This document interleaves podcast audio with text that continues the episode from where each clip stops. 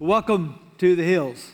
All of you in person at West Fort Worth, Southlake, North Richland Hills, all of you watching online. If you're new to our church, we're in a season of rolling out our vision as a church for the next five years. We're calling it Ask for Nations and Generations. Uh, we have a website, nationsgenerations.org. Go look at our seven huge goals for nations, our seven audacious goals for generations. I think you'll be blessed. You'll notice a prayer guide. We're in 40 days of prayer as a church for these goals, and you can join us. There's over 10 days left, and I hope you will. And you will notice that one of our big goals is that we become a church that reflects more of the ethnic diversity of our community. And so, a couple of weeks ago, we did a survey and asked you to share with us uh, your ethnic heritage. Now, we realize now our survey was a little confusing. We'll probably try it again uh, later this year but we got some great and encouraging results back. We learned we're already much more culturally diverse as a church than we realized. For example, we found out we already speak 21 different languages in the Hills Church.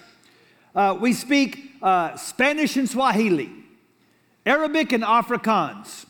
We speak uh, Russian and Mandarin and sign language. I speak three languages. I speak uh, English, Texan, and King James. And I didn't even count those. Okay? We also found out we reflect 53 different nations in our church.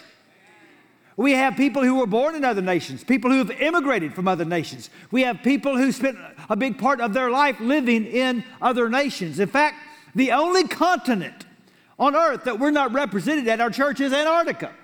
So if any of you would like to go and live in Antarctica for a couple of years so that we can cover the whole globe, I would really appreciate that.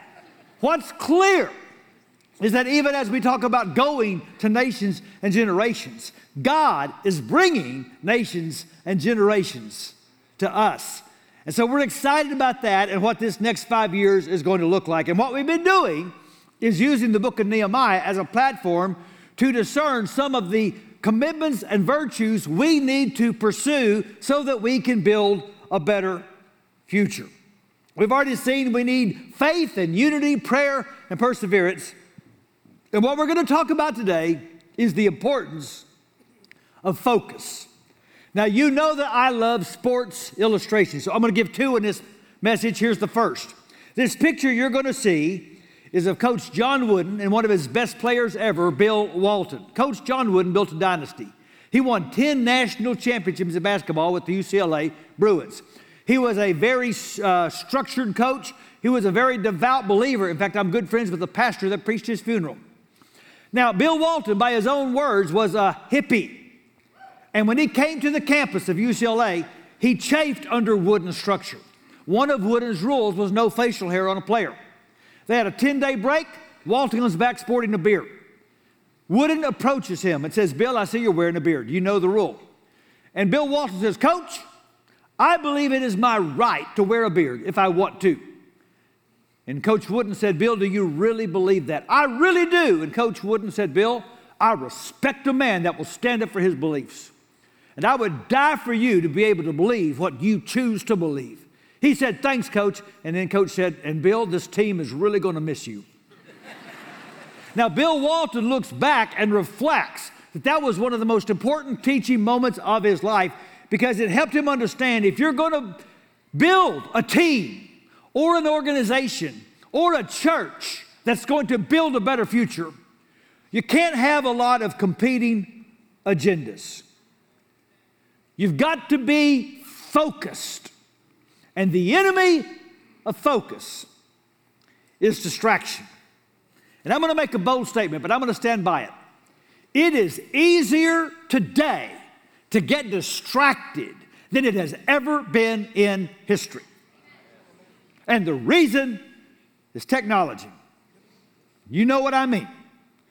You had 30 minutes and you were just channel surfing, and the next thing you know, you binged for 10 hours on Netflix. Somebody sent you a cute little funny video on YouTube, and three hours later, you're looking at videos of people pushing their cats in strollers. And by the way, I don't care how low your life has sunk, there are people pushing cats in strollers. It could get worse. or You saw two people fighting on the internet, insulting each other, and you started to read the comments, and two hours later, you're still there, and all it did was make your spirit bitter.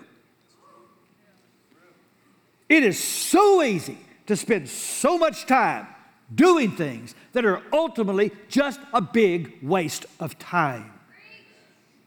And here's what I believe distraction leads to destruction. Now, I don't mean so much that you're going to wreck your life. I mean, what you're going to see is an inability to build the life you want to have. You're going to miss out on the real purpose of life. No person and no church can lose focus and find a better future. Nehemiah knew that. So did his enemies. So now we're in chapter 6 of Nehemiah. We're going to start in verse 1. I want you to read with me. When word came to Sanballat, Tobiah, Geshem the Arab, and the rest of our enemies that I had rebuilt the wall and not a gap was left in it, though up to that time I had not set the doors in the gates, Sanballat and Geshem sent me this message Come, let us meet together in one of the villages on the plain of Ono. But they were scheming to harm me. So I sent messengers to them with this reply I'm carrying on a great project and cannot go down. Why should the work stop while I leave it and go down to you? Four times they sent me the same message, and each time I gave them the same answer. And then the fifth time, Sanballat sent his aide to me with the same message, and in his hand was an unsealed letter in which was written, It is reported among the nations, and Geshem says it's true that you and the Jews are plotting to revolt, and therefore you're building the wall. Moreover, according to these reports, you're about to become their king, and have even appointed prophets to make this proclamation about you in Jerusalem. There is a king in Judah. Now, this report will get back to the king, so come, let us meet together. I sent them this reply Nothing like what you're saying is happening, you're just making it up out of your head. They were all trying to frighten us, thinking their hands will get too weak for the work and it will not be completed. But I prayed now strengthen my hands. One day I went to the house of Shemaiah, son of Delaiah, the son of Mehetabel, who was shut in at his home. He said, Let us meet in the house of God inside the temple, and let us close the temple doors, because men are coming to kill you. By night they're coming to kill you. But I said, Should a man like me run away? Or should someone like me go into the temple and save his life? I will not go. I realized that God had not sent him. But then he had prophesied against me because Tobiah and Sanballat had hired him. He had been hired to intimidate me so that I would commit a sin by doing this. And then they would have, give me a bad name to discredit me. Remember Tobiah and Sanballat, my God, because of what they've done. Remember also the prophet Noadiah and how she and the rest of the prophets have been trying to intimidate me. So the wall was completed on the 25th of Elul in 52 days. Now, one of the first things you notice is that the wall is almost finished when this story takes place. In fact, everything was finished except the doors. And by the way, that's a great thing to remember about Satan. He never lets up. Some of us who are older knows you never reach a point in your life where the Satan will not try to derail you and get you off course. And so even though they're almost finished, the enemies come back one last time. Now, who are these guys? Well, when Israel was taken into exile, remember, Jerusalem was in a point where three continents came together, huge trade route. Well, when Israel was taken into exile, these local warlords rose up to fill the void. So they know if you rebuild Jerusalem, all the trade is going to go back to the city and we're going to lose our influence in the region. And so we saw earlier in the book, they have threatened violence against the builders. But Nehemiah put a sword on everybody and they uh, were able to defeat that threat. So now they've got to come up with a different plan, a different strategic option. So instead of the threat of war, they tried the threat of peace. Because sometimes people offer peace and it's just a plot. And so they send this message to Nehemiah that kind of sounds like a politician that just lost a campaign. And they say, We need to get together. I'm sure you could use a break. And we need to get to know each other because here's the thing. Uh, granted, in the past we've had our differences, but now we acknowledge you've been able to do things no governor has ever done before. And here's the thing, Nehemiah like it or not, we're neighbors.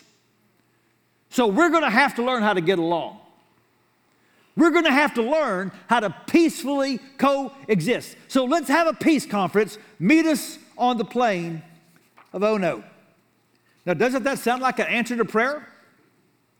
And that's what many people were telling Nehemiah. You found out later that Tobiah was related by marriage to one of the nobles in Jerusalem. And Nehemiah was getting a lot of pressure from powerful people go to the peace talk. But he saw through the subterfuge. He noticed they didn't offer to come to Jerusalem where I would be safe and meet with me. They want me to go and meet with them. At worst, this is an assassination plot. At best, it's just a huge distraction. So when they said, Meet us at oh no, Nehemiah said, Oh no. Okay, I'll admit, I waited all week to use that line. He said, I'm carrying on a great project and I cannot come down. Why should the work stop while I leave it and go down to you? Look how it reads in another version. I don't want the work to stop while I leave to meet you. Nehemiah found success because he never lost focus. He stayed focused on the mission.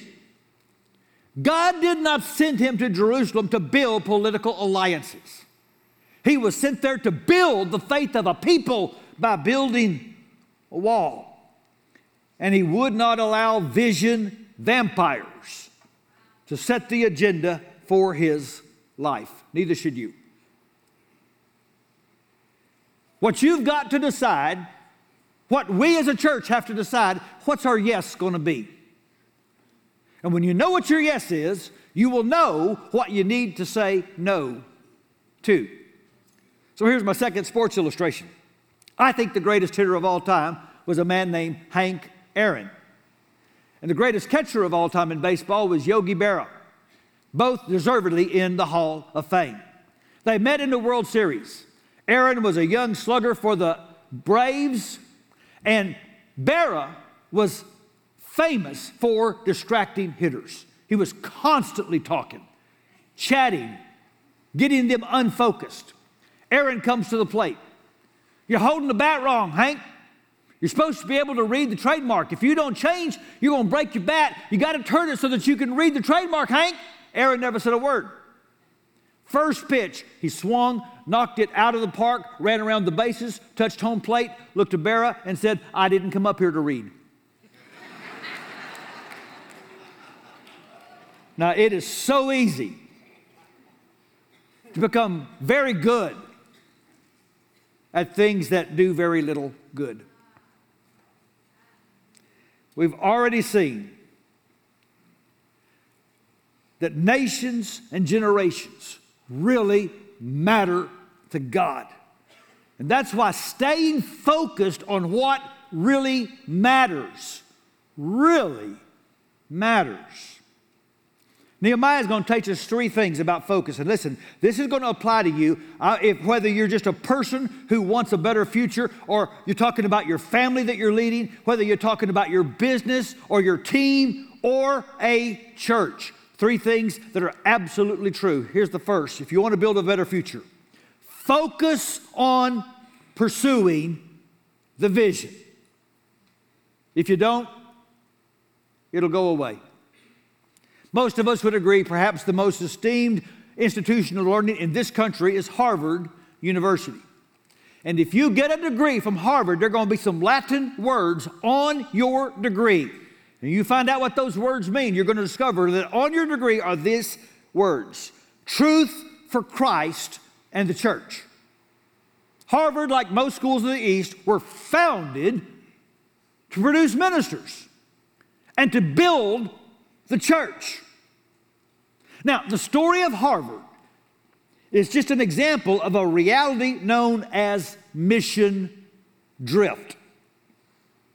And mission drift is the gradual but inevitable moving away from your founding purpose if you don't stay intentionally focused.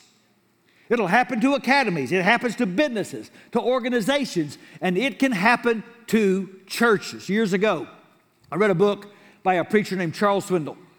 At the time he lived in Atlanta, this is before Google, he wanted to find a place to eat, so he got out something called the Yellow Pages.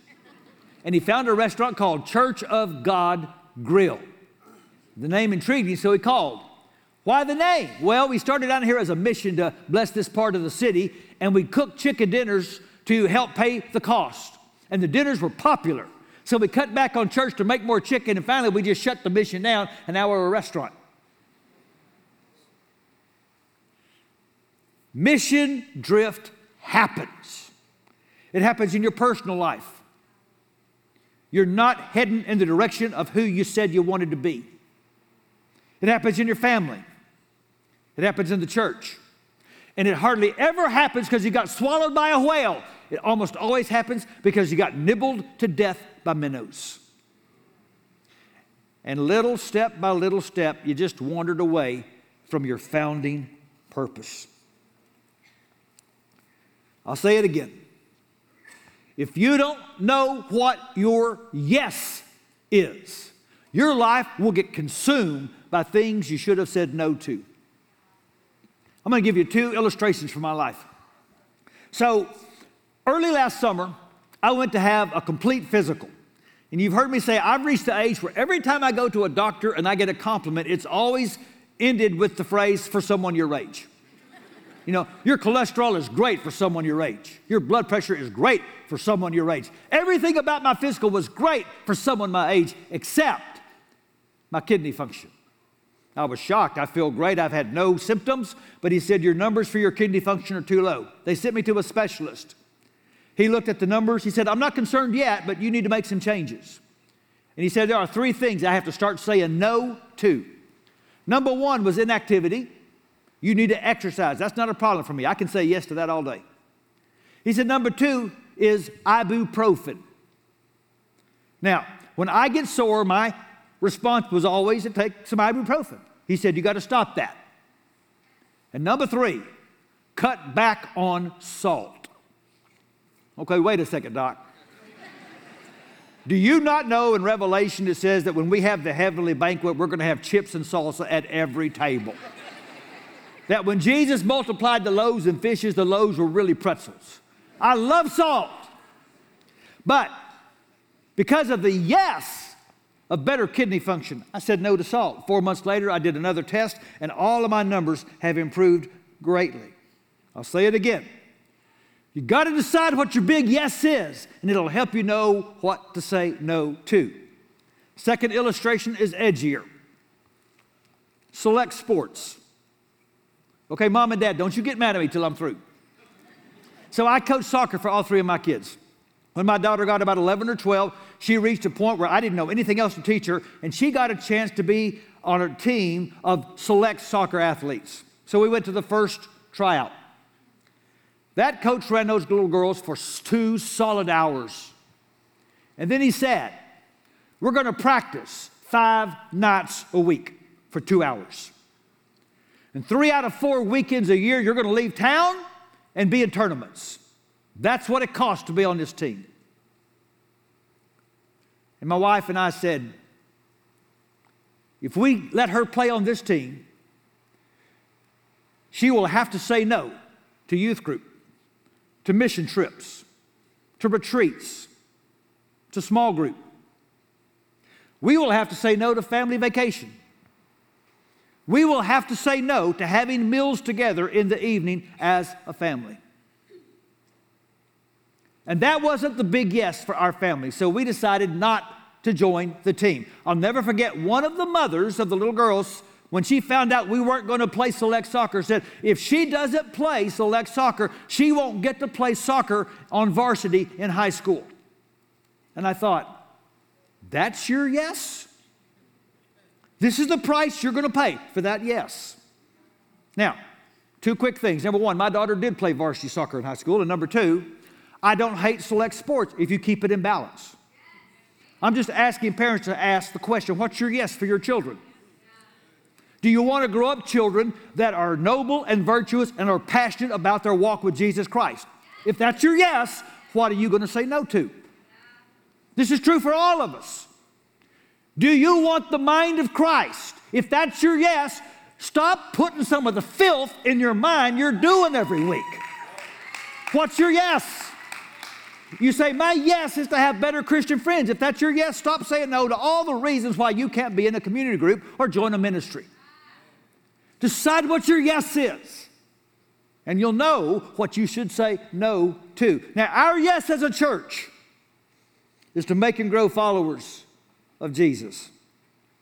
And for the next five years, we're going to focus on our yes by asking for nations and for generations. And we got a great work to do.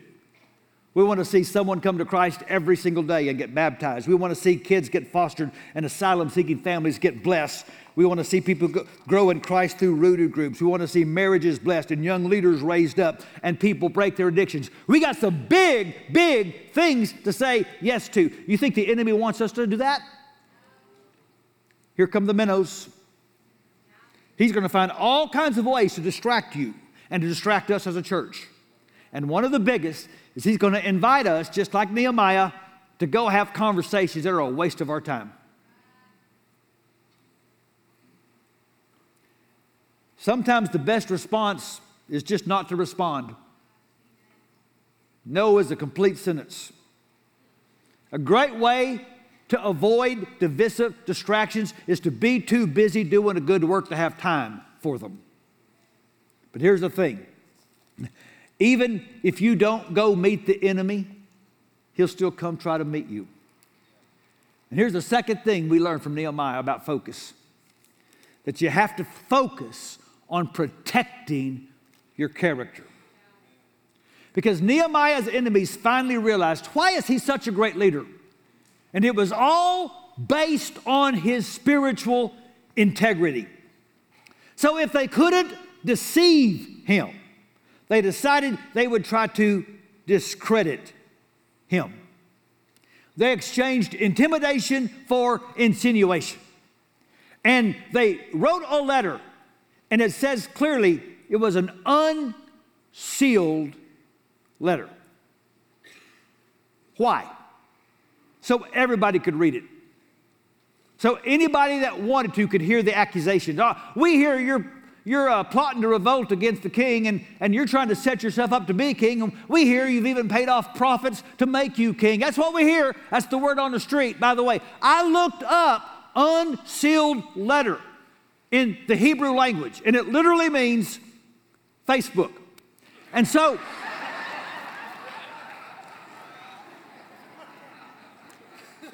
they get this out there on the street, and here's why.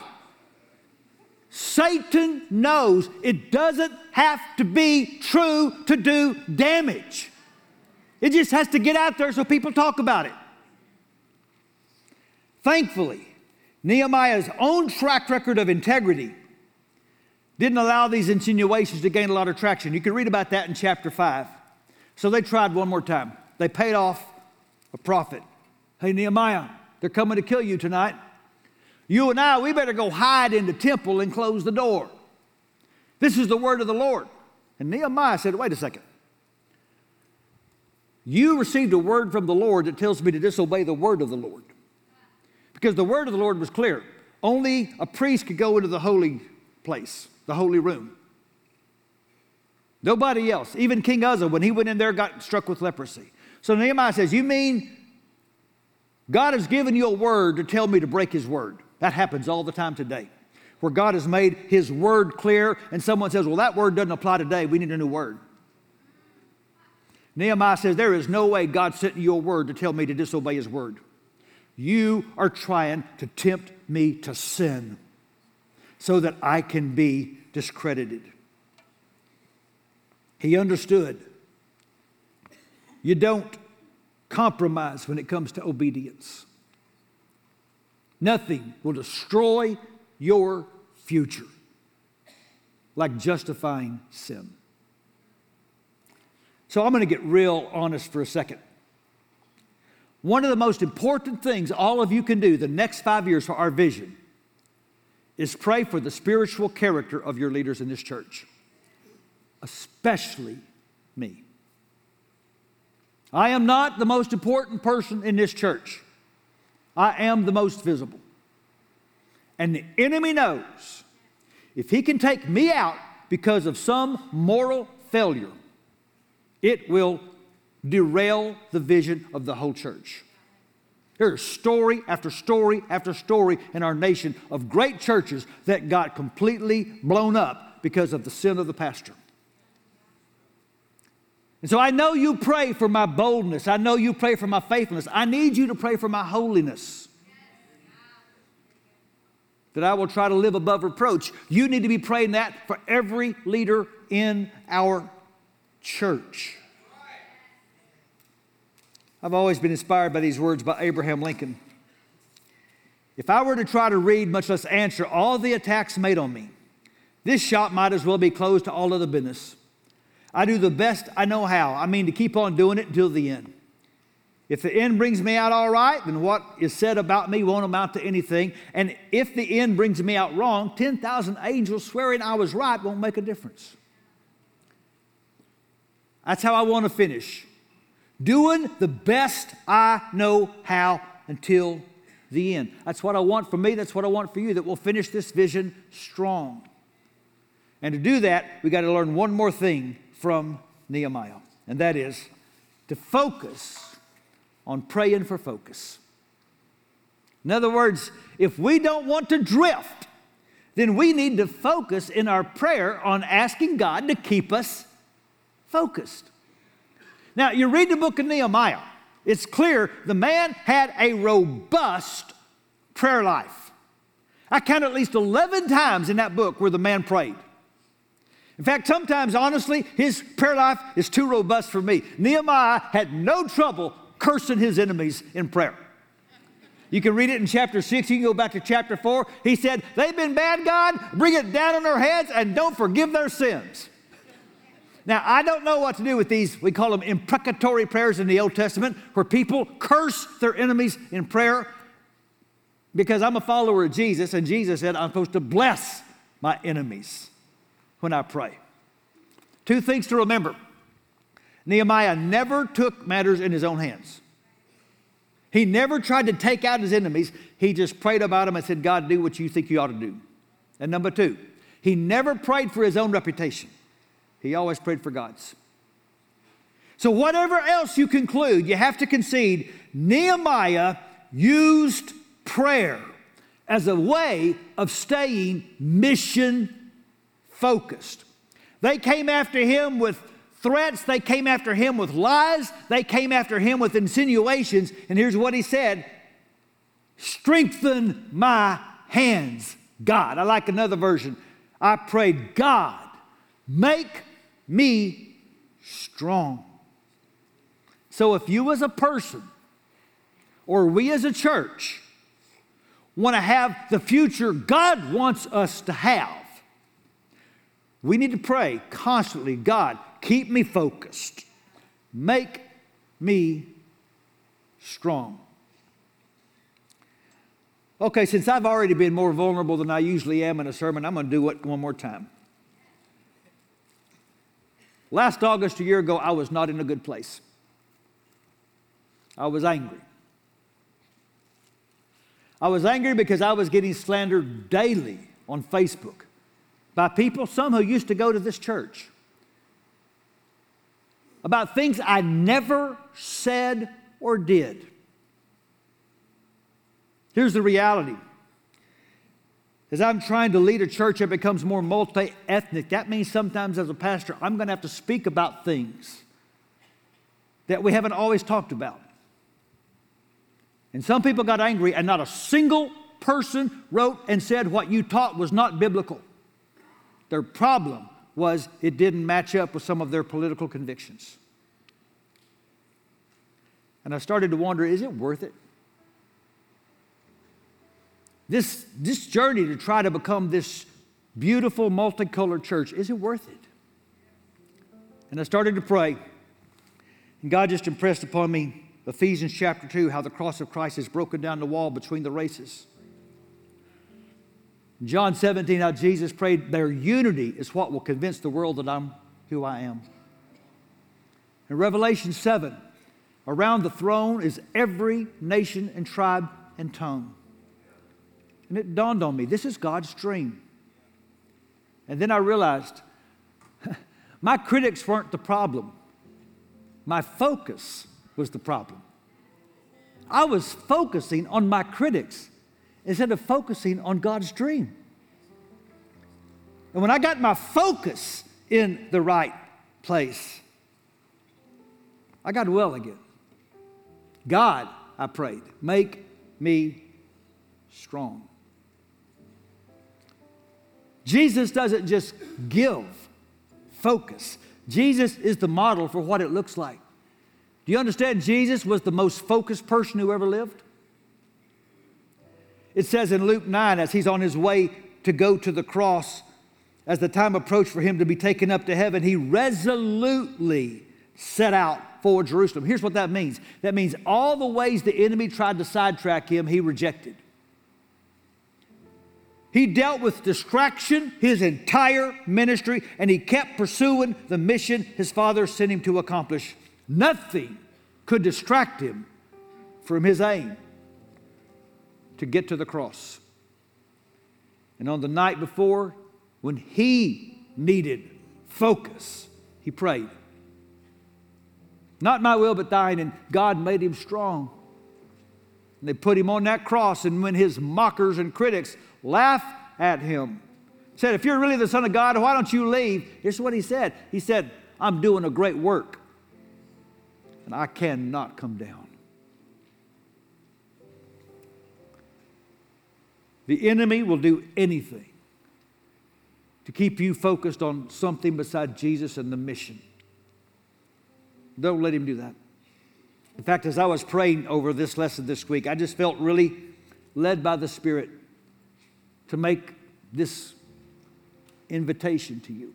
I believe at every campus right now and online, I'm talking to somebody who has let the enemy distract you from committing to Christ. I'm talking to somebody right now, and you're saying yes to things that are keeping you from saying no to Christ. And I am begging you today to make Jesus your yes. So I'm going to pray for you. I'm going to pray for all of you that need to get baptized today. I'm going to pray for all of you that need to turn around and walk back in the direction of Jesus today. And I'm going to pray against everything the enemy is trying to do to distract you. Bow your heads. So, God, in the powerful name of Jesus, would you do your mighty work? Holy Spirit, would you convict every heart? There are people that need to get saved today. There are people under the words of this prayer today that need to make some hard choices and choose a new yes. So, what I'm praying, Holy Spirit, is that you will move hearts in such a powerful way that yes to Christ is the only thing right now that matters. I pray this for Jesus' sake and glory. Amen.